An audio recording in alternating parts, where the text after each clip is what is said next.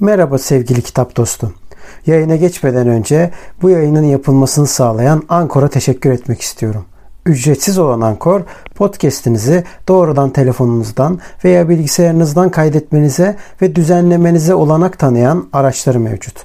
Ankor, podcast'inizi sizin için dağıtır. Böylece Spotify, Apple Podcast ve daha pek çok yerde sesiniz duyulabilir. Üstelik minimum dinleyici olmadan podcast'inizde para kazanabilirsiniz. Tek bir yerde podcast hazırlamak için ihtiyacınız olan her şey Ankor'da. Yayına geçmeden önce hadi vakit kaybetmeden ücretsiz Ankor uygulamasını indirin veya başlamak için ankor.fm'e gidin. Şimdi podcast'ime geçebiliriz. Selamlar dostlar. Bugünkü konumuz aslında bir tabu olarak özellikle geçmişten gelen bir tabu olarak askerlik konusu ve bu askerlik konusunun aslında eril zihniyetle nasıl içli dışlı olduğu ve devletin yine erkek egemen bir devletin neticesinde bir ayağı olan askerliğin yine dolayısıyla da erkekliği temsil eden askerliğin en önemli ayaklarını konuşacağız. Bu konuda sohbet edeceğiz. Bugünkü konuğumuz çok özel. Onu kendisine takdim edeyim. Pınar Selek'le karşınızdayım. Pınar Hocam e, bu konuda çok güzel bir kitabı var. Göstereyim e, sizine de. 2008 e, basımı ama ben güncelliğinin koruduğunu düşünüyorum. O yüzden de ya tabii ki bazı çeşitli şeylerin yenilenmesi lazım ama genel hatlarıyla bu çok önemli ve güncel bir kitap. Evet başlayalım ufaktan. E, merhaba hocam hoş geldiniz. Yoğun bir program. Merhabalar, merhabalar Volkan. Bizi kabul ettiğiniz için teşekkür ederiz. E, ben teşekkür ederim bu konuyla ilgilendiğiniz için ve bu sohbet için. Sağ olun. Sizi tanımayanlar için Pınar Selek kimdir desek? Bu kolay bir soru değil. Pınar Selek kimdir? E, şimdi bu konuyla ilgili olarak çünkü Pınar Selek bu konunun dışında da çok şey ama bu konuyla ilgili olarak söyleyeyim. Sosyolog, aynı zamanda feminist, antimilitarist bir aktivist, aynı zamanda yazar, bir sürü şey. Uzun bir zaman yani sosyoloji alanında pek çok şeyle ilgilendim ama özellikle iktidar meselesi benim için önemliydi. Yani iktidarın kuruluşu sadece ezilenler ve dışlananlarla değil aynı zamanda iktidar içinde rol olanlarla da çalıştım. Yani ve farklı iktidar ilişkilerinin birbiriyle bağını, bağlantısını, kurumla, kurumlaşma süreçlerini yani o birlikte içkinlik içinde kurumlaşma süreçlerini çok araştırdım. Özellikle söylemler üzerinden ve daha çok sözlü tarih çalışmasına ağırlık verdim. Yani kalitatif çalışma yöntemlerine çok ağırlık verdim. Çünkü yani her şey apaçık olsaydı bilime gerek kalmazdı aslında. Ve apaçık olmayan şeyler daha çok kalitatif araştırmalarla ortaya çıkıyor. Çünkü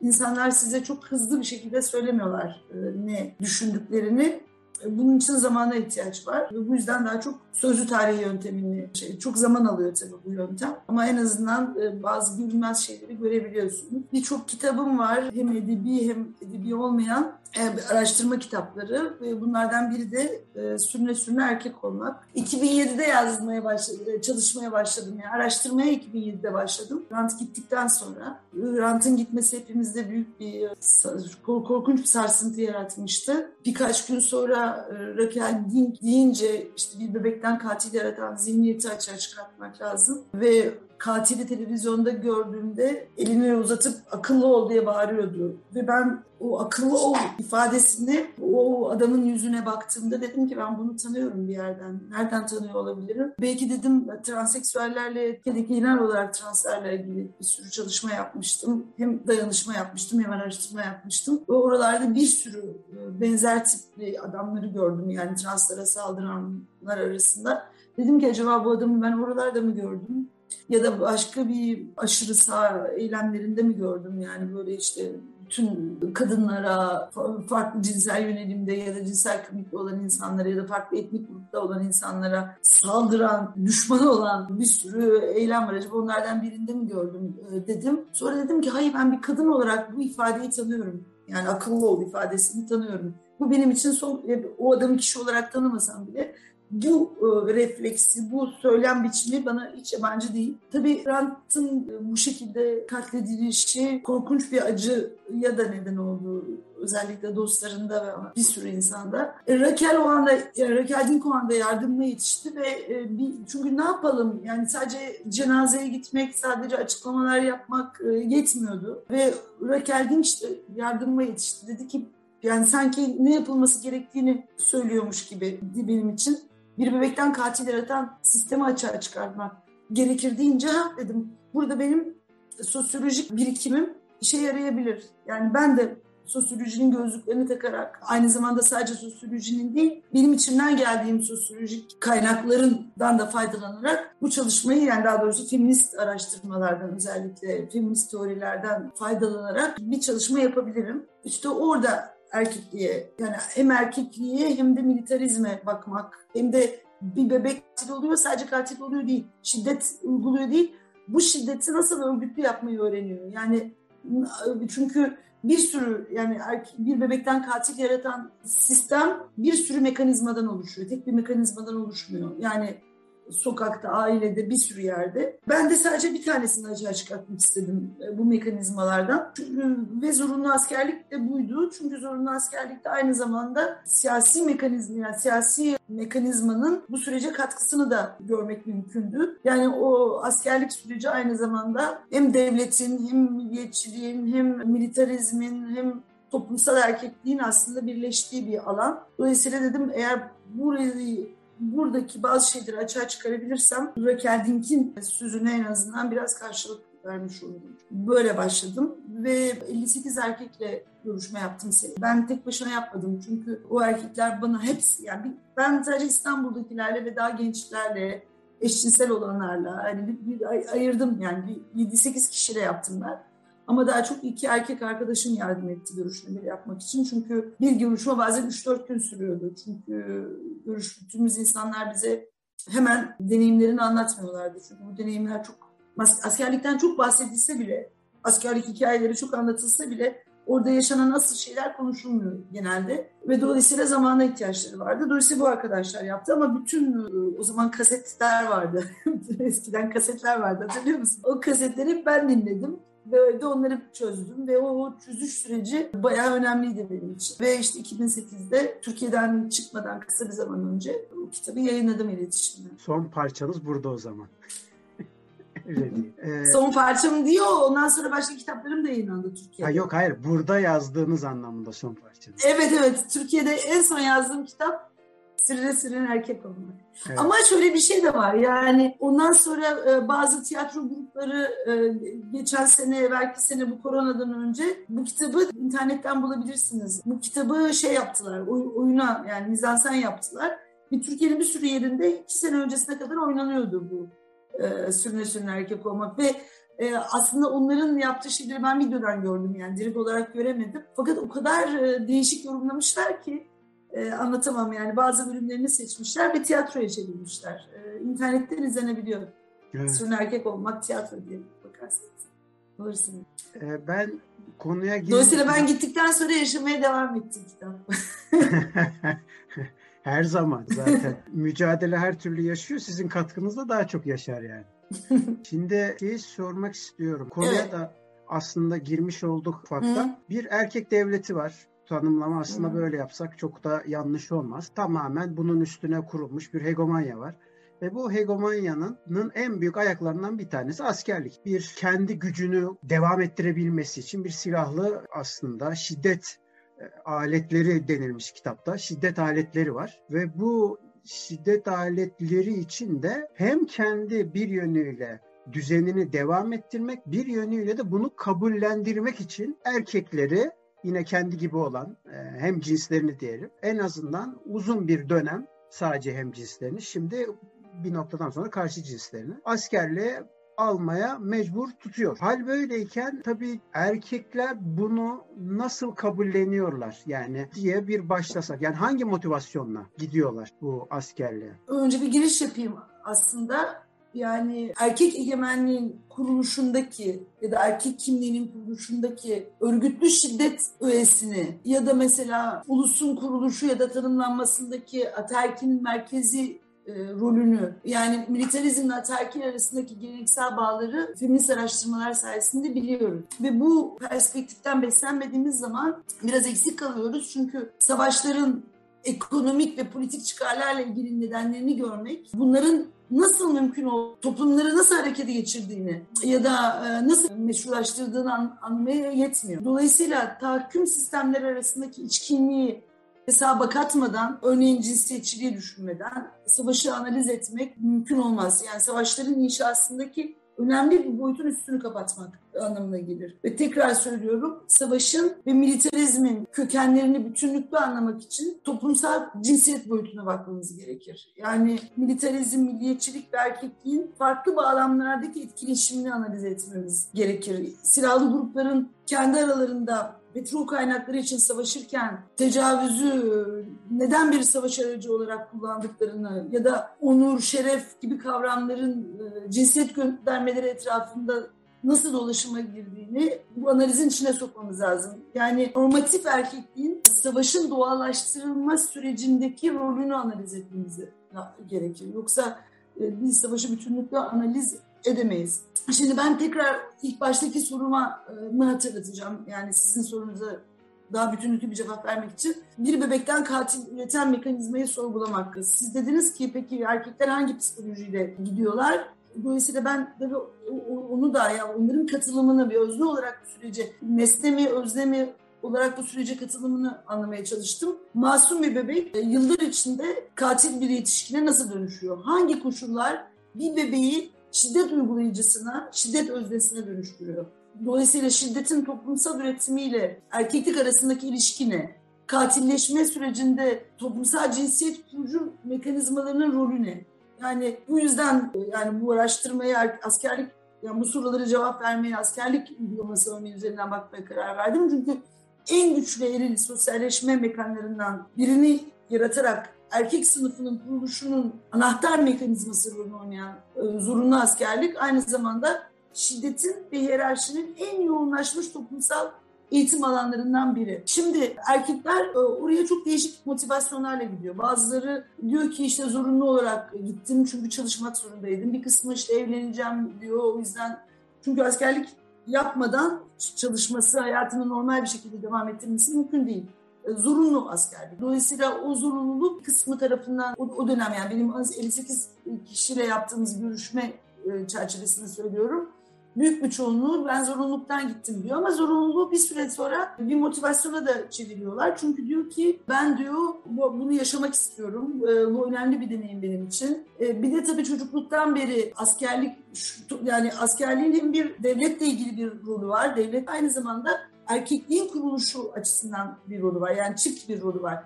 Yani Türkiye'de genel olarak çok klasik olarak, geleneksel olarak beş aşama gösteriyorum. Birincisi küçücük çocuk pipisinden küçücük bir parça kesilecek diye asker kıyafeti giyiyor bilmem ne. Yani öyle bir şey yaşıyor. Ondan sonra düğünler oluyor. Yani o birinci aşama ve sünneti yaptıktan sonra artık annesiyle hamama git gitmiyor. Yani orada erkek olmaya başlıyor. İkinci aşama askerlik yani. Ve erkekler bunu biliyorlar yani kültürel olarak öğrenmişler. Ve üçüncü aşama işte iş bulmak, sonra bir kadın bulmak, onunla evlenmek ve çocuk yapmak. Yani en azından asker e, erkekliğin bazı e, oluşmuş. Ve tabii bu ikinci aşama yani askerlik aşamasının önemini biliyorlar. Hatta aileleri onları hazırlıyor. Sen asker olacaksın, işte bu büyük bir şey yaşayacaksın. Yani yavaş yavaş hazırlanıyor. Yani yarı korkuyla tıpkı sünnet e, hikayesinde olduğu gibi yani korkuyor bıçaktan ama bir yandan da cesaret göstermesi lazım. Biraz kabarmaya çalışıyor ve korkusunu gizlemeye çalışıyor. 58 erkekle yaptığımız sözlü tarih çalışması bize gerçekten şunu gösterdi. Askerlik hizmeti erkekleri kısa zamanda cinsel egemen sosyal sınıfın üyeleri haline getiriyor ve her birinin toplumsalma, toplumsallaşma sürecini şekillendiriyor. Birbirlerinden pek çok açıdan farklı 58 kişi yani hepsi birbirinden farklı yani kültürel yaş, e, sınıf falan ama tek ortak noktaları taşıdıkları cinsel organ. Ve bu organa sahip olanlar özellikle fiziksel olarak sonra ailelerinin ve kutsal saydığı vatanseverlik ideolojisi etrafında bir araya toplanıp daptaracık bir havuza atılıyorlar. İçinde hegemonik, bağımlı, marjinal erkeklikler var. Hepsinin beraber olduğu bir havuz. Ve bu havuzun içinden çıkmak, sırtını dönmek ya da gözünü yummak mümkün değil. Yani zorunlu olarak orada kalacak. Ve onlar daha sonra konuştuğumuzda bu havuzu havuz olarak değil daha çok fırın olarak hatırlıyorlar. Ve e, aynı fırında birlikte pişiyorlar aslında bir anlamda. Ve diyorlar ki yani bu fırına girdik çünkü biz iyice piştik yani bir erkek olmak için bu fırından geçmek lazım. Bu fırından geçmek lazım ama bu fırında erkekler aslında hizaya getiriliyor. Ve hizaya getirilirken e, bu hizaya da şiddet eğitimiyle giriyorlar. Yani bu süreçte hem şiddetin örgütlü kuruluşunu öğreniyorlar hem de sürekli olarak sözlü ve fiziksel bir şiddete uğruyorlar. Ve bunu da biliyorlar giderken. Yani böyle bir süreci yaşayabiliyorlar. Asker olmayan ama hayatının belli bir dönemini bu hizmetle geçirmek zorunda kalan erkeklerin mülakatlar üzerinden bize sundukları tanıklıklar sosyal ve siyasal kurumların erkeklik kurgusunu nasıl şiddet üzerinden inşa ettiğini, dolayısıyla savaşın doğallaştırmasında bu hakim cinsiyet kurgularını üreten mekanizmaların rollerini de açığa çıkarıyor ve erkeklerin bundan korksa bile e, bir şekilde karşılığını alacaklarını biliyorlar. Yani iktidar onlara bir şekilde bir söz veriyor. Sen buradan geçersen, bu şiddete uğrarsan, aynı zamanda hizaya girersen bunun karşılığı olarak iktidarı alacaksın. İktidardan pay alacaksın. Sen de bir nevi küçük de olsa iktidar olacaksın. Ve ilk e, mülakatları dinlerken kendi kendime çok sorgulamıştım. Çünkü özellikle ikinci günden ya da üçüncü günden sonra erkekler aşırı şiddet hikayeleri anlatıyorlar. Ve çok büyük travmalardan bahsediyorlar. Ben de dedim ki ya erkekler gerçekten mağdur mu? Bu sürecin bir mağduru mu? Zaten aileleri zorla gidiyor, sırtlarına vuruyor. Yani sünnetten korktukları gibi buradan da korkuyorlar falan ama yok. Bazen de koşa koşa gidiyorlar yani. Diyor yani askere gitmemenin karşılığı ağır. Dolayısıyla hani e, niye sen buna cesaret edemedin de niye gittin de diye, diye sorgulayamazsın. Çünkü herkesin yapısı farklı. Ama bir şekilde bir rasyonalize etme durumu var. Benim gördüğüm yani bir nevi onlar kuruluyorlar ama kurulurken bu sürece katılıyorlar çünkü katıl, e, katılmaları iktidar isteği üzerinden gerçekleşiyor. Yani erkekler bu sürecin bir parçası oluyor. Çünkü erkek olmak istiyorlar. Yani hegemonik erkekliğe dahil olmak istiyorlar. Yani ben biraz bunu gördüm. Çok farklı hikayeler var. Yani mesela gitmeden önce genel eve uğramak bir alışkanlık. İşte iki üç gün erkek erkeğe kalıp hep beraber eğlenmek bir alışkanlık. Yani bu süreci zor olduğunu biliyorlar ama bunun karşılığının iktidar olduğunu biliyorlar. Yani ben böyle bir sonuç çıkardım. Peki 2008 yılında kitabın çıktığından bahsettik de bu basılan dönemde bu sizin anlattıklarınızın da üstüne koyarak da söylüyorum. Askerliği bir iktidar da kendini ispatlama hali olarak görüyorsa eğer 2008 sonrasındaki süreçte benim de maalesef gitmek zorunda kaldığım askerlikte mesela çok da askerliğe gerek kalmadan aslında yine tırnak içerisinde erkekliğini yani o iktidarını ispatlayabilme noktasına doğru gidiyoruz. Ya da belki de başarıldı bu. Bilmiyorum onu. Ama tabii bunu da yaparken yine kitabın da belirttiği gibi bu sefer ailenin üzerinde hegemonya kurma ya da ne bileyim bir şirketin başına geçip ya da bir şirket açıp bir şeyler yapıp da bir hegemonyasını kurma gibi şeylere doğru gidiyor.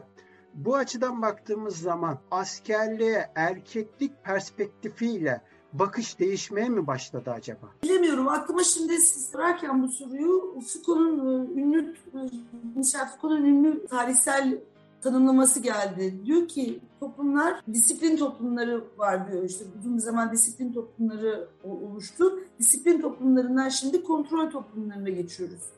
Şimdi disiplin toplumları diyor e, eskiden yani e, toplumlar nasıl disiplin ediyordu? Okul, askerlik de bir, bir nevi disiplin aracı. İşte özellikle eğitim kurumu ve askerlik gibi kurumlar ve e, hapishane de bunun içinde, akıl hastanesi de bunun içinde. Ve diyor bedenler bir araya getirilip disipline ediliyor. Modern toplumların disiplin toplumları olduğunu söylüyor. Modern devlet bunu örgütlüyor diyor ve e, sosyal düzen bu şekilde sağlanmış oluyor diyor. Çünkü sosyal düzeni kurmadan politik düzen e, gerçekleşemez. Yani sosyali toplumu disiplin edeceksiniz ki siyasi disiplini onun üzerinde yani egemenlik açısından kurabileceksiniz. Dolayısıyla e, diyor ki e, disiplin toplumu olmuş ve disiplin kurumlarıyla işliyor bu. Yani bu disiplin kurumlarını görmeden e, neden insanların bu sürece katıldığını anlamamız zor olur diyor. Yani hegemonyanın nasıl gerçekleştiğini anlamamız zor olur diyor. Ama sonra da diyor ki yani artık diyor bu e, disiplin toplumları yerine yeni mekanizmalar gerçekleşti. Özellikle Gilles Deleuze bu şeyi geliştiriyor. Yani Foucault'un başlattığı tartışmayı. Artık diyor disiplin toplumları gittikçe azaldı diyor. Yani e, tamamen yok olmadı diyor. Yani zaman zaman onlar da kullanılıyor diyor ama şimdi diyor kontrol toplumları var. Artık diyor bedenleri bir araya getirip onları disipline etmek çok önemli değil diyor. Yani bu eğitim kurumları için de öyle. Artık internetten yürüyebilir her şey. Önemli olan o insanları yine disipline edebiliriz. Ee, ama e, bunu neyle yapabiliriz? İletişim aracılığıyla yapabiliriz. Kontrol aracılığıyla yapabiliriz.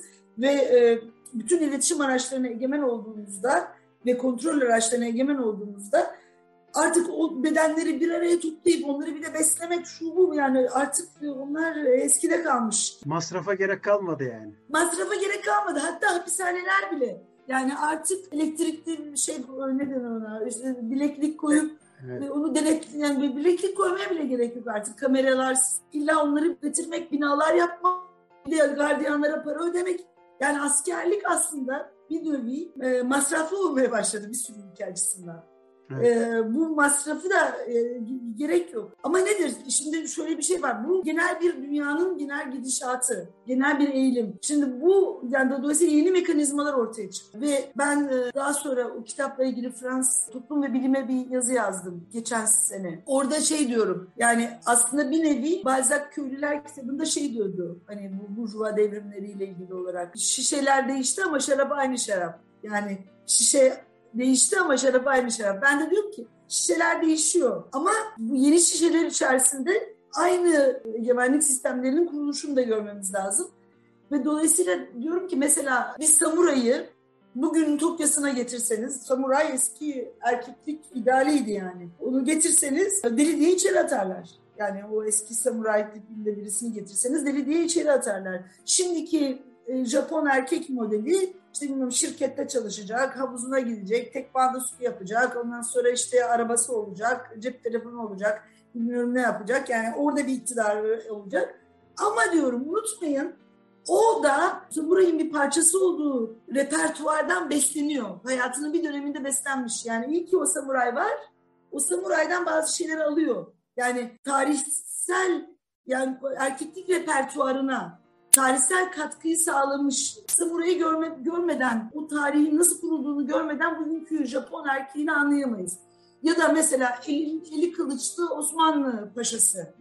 Şimdi onu İstanbul sokaklarına atsanız o haliyle belki tam olarak adapte olamaz. Ama eli kılıçlı Osmanlı Paşası toplumsal ve siyasal repertuarda hala mevcut. Savaş ihtiyacı olduğu zaman gelenekten gelen güç kolayca harekete geçiyor. Yani dolayısıyla e, yenilikler olsa bile birincisi eski eski disiplin mekanizmaları hala devam ediyor. Yani okul, askerlik falan filan Özellikle mesela paralı askerlik biçiminde yapıyorlar bazen. Amerika'da ve başka ülkelerde, gelişmiş ülkelerde. Üst sınıfların buralardan geçmesine gerek yok. Çünkü onlar kendi mekanizmalarını daha bir, farklı biçimlerde yaratmışlar. Onlar iyi disiplini oluyor. Yani onları disipline edecek mekanizmalar oluşmuş zaten. Hani şirkete girmesi lazım, şu okulu bitirmesi lazım, deli gibi tez yazması lazım. Yani sürekli bir beş dakikası boş değil yani. O beş dakikası boş olmamak çok enteresan bir şey. Onu, onu konuşuruz zamanımız olunca. Askerlikte de kimseye boş vakit bırakmamak. Yani yaratıcılık için, düşünmek için zaman bırakmamak. Yani deli gibi koşturuyor öğrenciler. Ama artık okulda da buluşmalarına gerek yok. Şimdi bir de korona süreci de bunu iyice güçlendirdi. Ama toplumun bir kısmı için o disiplin mekanizmalarını kullanmak gerekebilir. Özellikle en alttaki, en yoksul onlara da biraz işte paralı askerlik diyorlar. Ona biraz para da veriyorlar. Dolayısıyla orada bunu geliştirebiliyor. Türkiye için söylemek gerekirse hala Türkiye'nin koşullarından dolayı anlatmaya gerek yok. İçinde bulunduğu siyasi, toplumsal çatışmalar, çelişkiler vesaire vesaire askerliği hala çok önemli bir kurum olarak koruyor yani. Ve hala e, erkekliğe dayanarak e, geliştiriyor bunu. E, hegemonik erkekliğe dayanarak geliştiriyor. Fakat o askerlik aynı zamanda sivilleşiyor. Yani bir sürü yurt dışına giden paralı askerler var. İşte Suriye, Irak, Mısır, Libya. Bu insanlar geri dönüyor. Yani askerlik artık yaygınlaştı. Yani yaygınlaşarak devam ediyor ve silahlanma. Şu anda dünyanın her tarafında erkekler silahlanıyor. Kadınlar hizmet sektörüne daha çok e, yönlendiriliyor. Erkekler silahlanıyor. Yani Afrika'da şu anda olanları biraz takip ettiğimiz zaman e, günde kaç kadının ve kaç erkeğin silahlandığını, kaç kadının öldürüldüğünü yani sanki büyük bir savaş, kadınlara karşı büyük bir savaş varmış gibi görülür. E, şimdi Türkiye'de de bence, Türkiye'de bu sürecin bir parçası. Yani askerlik dışında da silahlanıyor. Ve Max Weber'in ünlü bir sözü var. Yani devlet şiddeti kullanması tek meşru olan kurum dur diyor. Yani meşrulaştırmış olan kurumdur diyor. Ama şu anda devletin de dışına çıktı. Ama yine de aynı iktidar söylemi, aynı devlet söylemi etrafında ama o örgütlü devlete atama olarak hakim olmayan biraz daha değişik biçimde örgütlenen erkekler yoğun olarak silahlanıyor. Dolayısıyla ben çok kaygılıyım. Dünyanın ve Türkiye'nin e, ve bölgenin genel olarak e, geleceğinden. Maalesef ki ya Türkiye'den birisi olarak yani hmm. mesela haberleri bile açtığımız zaman bir de en ince detayına kadar nasıl öldürüldü, neresinden vuruldu, neresinden şu yapıldı. Yani bir propaganda aletlerinden de bir ismen bir acitasyon yapılıyor. Yani ters anlamda tabii ki acitasyon bu ama bir devlet agitasyonu. Korkutmak yapıyor. amacıyla da oluyor. Evet, evet. Bakın şöyle oldu, böyle oldu vesaire diye. Yani inanılmaz. Buna bir... da militarizasyon deniyor aslında. Evet, militarizasyon evet. yani yani aslında militarizm, e, militarizasyon eski kurumlarla, o eski ağır kurumlarla erkekleri bedensel olarak bir yere kapatıp onları eğitimden geçirerek oluyordu. Şimdi buna gerek de kalmadı çünkü iletişim kanalları aracılığıyla, televizyon, internet, şubu aracılığıyla aynı şeyleri, hakikati yani o devletin hakikatini şırıngalayabiliyor ve çok daha fazla insana yapabiliyor. Yani o kadar bence 20 sene sonra ya da 30 sene sonra militarizm, militarizleştirme süreci değişmeyecek hatta daha da güçlenecek ama eski yapılar belki de kalmayacak. Ee, öyle bir şey ama e, bu, bunların kalması ya da kalmaması doğru, doğrudan doğruya iktidar gruplarının o ayarıyla e, ilgili olabilir yani. Ee, az önce kadınlardan bahsettiniz. Kadınlarda da mesela geçmiş dönemlerde tabii yoktu. Hani kadınların Türkiye üzerinde konuşuyorum elbette. Ee, kadınların askere alınması yoktu. Hatta hatırlıyorum. Çok da sevmem o devleti ama İsrail'de falan mesela örnek gösterirlerdi. Ya işte kadınlar da askere gidiyor. Hani bizde niye olmasın falan diye böyle konuşmalar yapılırken günümüzde de er olarak olmasa bile belirli mertebelerde kadınlarda artık var. Peki bu neticede sonuç itibariyle bir erkek devletten bahsediyoruz. Az önce de tanımlamaları yaptı. Bu tanımlamalar çerçevesinde hangi yine aynı soruyla aslında sadece cinsiyeti değiştirerek kadın hangi motivasyonla askerliğe kendini hazırlayıp e, ve başlıyor? Şöyle bir şey var. Yine e, feminizm sayesinde aslında biz bunları gördük. Çünkü feminizm sadece bir eşitlik politikası değil. Yani aynı zamanda e, bir özgürlük politikası. E, bir özgürlük talebi. Yani sadece bir eşitlik talebi değil, aynı zamanda bir özgürlük talebi. Doğrusu sadece bir eşitlik kuramı değil, aynı zamanda bir özgürlük e, kuramı. Ve bu kuram çok net olarak erkekliğin, Volkan'ın, Ali'nin, Jean'ın, Jacques'ın biyolojilerinin dışında toplumsal olarak kurulduğunu anlatıyor. Toplumsal mekanizmalarla kurulduğunu anlatıyor. Kadınlık da öyle. Yani Simone de Beauvoir demiş ya biz kadın olarak doğmuyorum, kadın oluyorum yani sonradan oluyorum. Yani kadın olmayı öğreniyorum. Şimdi dolayısıyla bu kurumlar yani erkekliği ve kadınlığı yaratan kurumlar örgütlü tarihsel kurum. Ve bu kurumlar içerisinde başka iktidar yapılarının karakterleri de var. Ama aynı zamanda erkek egemenlik bu kurumlara yetkinleşmiş. Şimdi ben bir kadın olarak bu kuruma girdiğim zaman alacağım şey, öğreneceğim şey aslında bir nevi erkeklik modeli etrafında şekilleneceğim. Yani e, bu kurumu ben yapı bozumuna uğratmadan bu kolumu yeniden yapılandırmadan ona katılmam hiçbir şey değiştirmiyor. Türkiye'deki feminist hareketin en güzel özelliklerinden biri e, eşitlik politikasından çok özgürlük politikasını öne çıkarmış olmalarıydı. Tabii bu onun tarihsel tarihsel koşullarıyla da ilgili. Çünkü 12 Eylül'den sonra ortaya çıktı e, Türkiye Feminist Hareketi örgütlü olarak ortaya çıktı. Ve ondan önceki gecikmenin nedenleri de aslında devletin daha sonra sol hareketin bu eşitlik sözünü ve kendi kadın tiplerini yaratarak öne çıkarmalarıydı. Yani aslında Türkiye Feminist Hareketi'nin geç başlaması, yani geç ortaya çıkması dünyadaki diğer ülkelere göre nedeni aslında militarizmin kadını kullanmasıydı ve kendi kadın modelini öne çıkarmasıydı ve dolayısıyla Türkiye Feminist Hareketi ortaya çıkabilmek için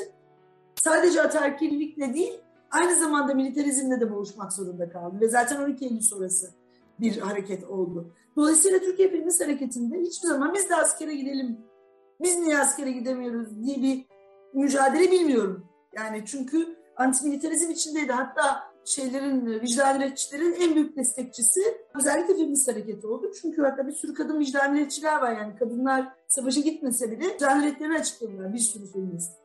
Dolayısıyla e, bu önemli bir şey. Yani ben böyle bir feminist hareketten gelmiş olmayı bir şans olarak görüyorum. Türkiye Feminist Hareketi içinde şekillendiğim için çok şanslı görüyorum kendimi. Başka ülkelerde bir de şöyle bir şey var. Tabii direniş hareketlerinde kadınlar silah alıyorlar. Dünyanın tek çok yerinde, ülkeler içinde geçerli. Başka Latin Amerika, bir sürü yerde için geçerli. Bu bana çok soruluyor. Şu bir sürü yerde militarizm, e, erkeklik, kadınlık konuştuğum için peki ya direnenler deniyor. Ben antimilitarist olduğum için e, tabii ki eşitleştirmiyorum. Ve kadınların ekonomik olarak, fiziki olarak, araç olarak ellerine bazı silahların, bazı güçlerin geçmesi onları güçlendiriyor eşitlik açısından. Fakat mekanizmanın kendisi erkek. Mekanizmanın kendisi örgütlü şiddet üzerine kurulu ve dolayısıyla bu, bunun içinde yepyeni bir şey kurmak mümkün değil. Yepyeni bir, ve bunu yapı bozumuna uğratmak lazım. Yani dolayısıyla aynılaştırmamak gerekir.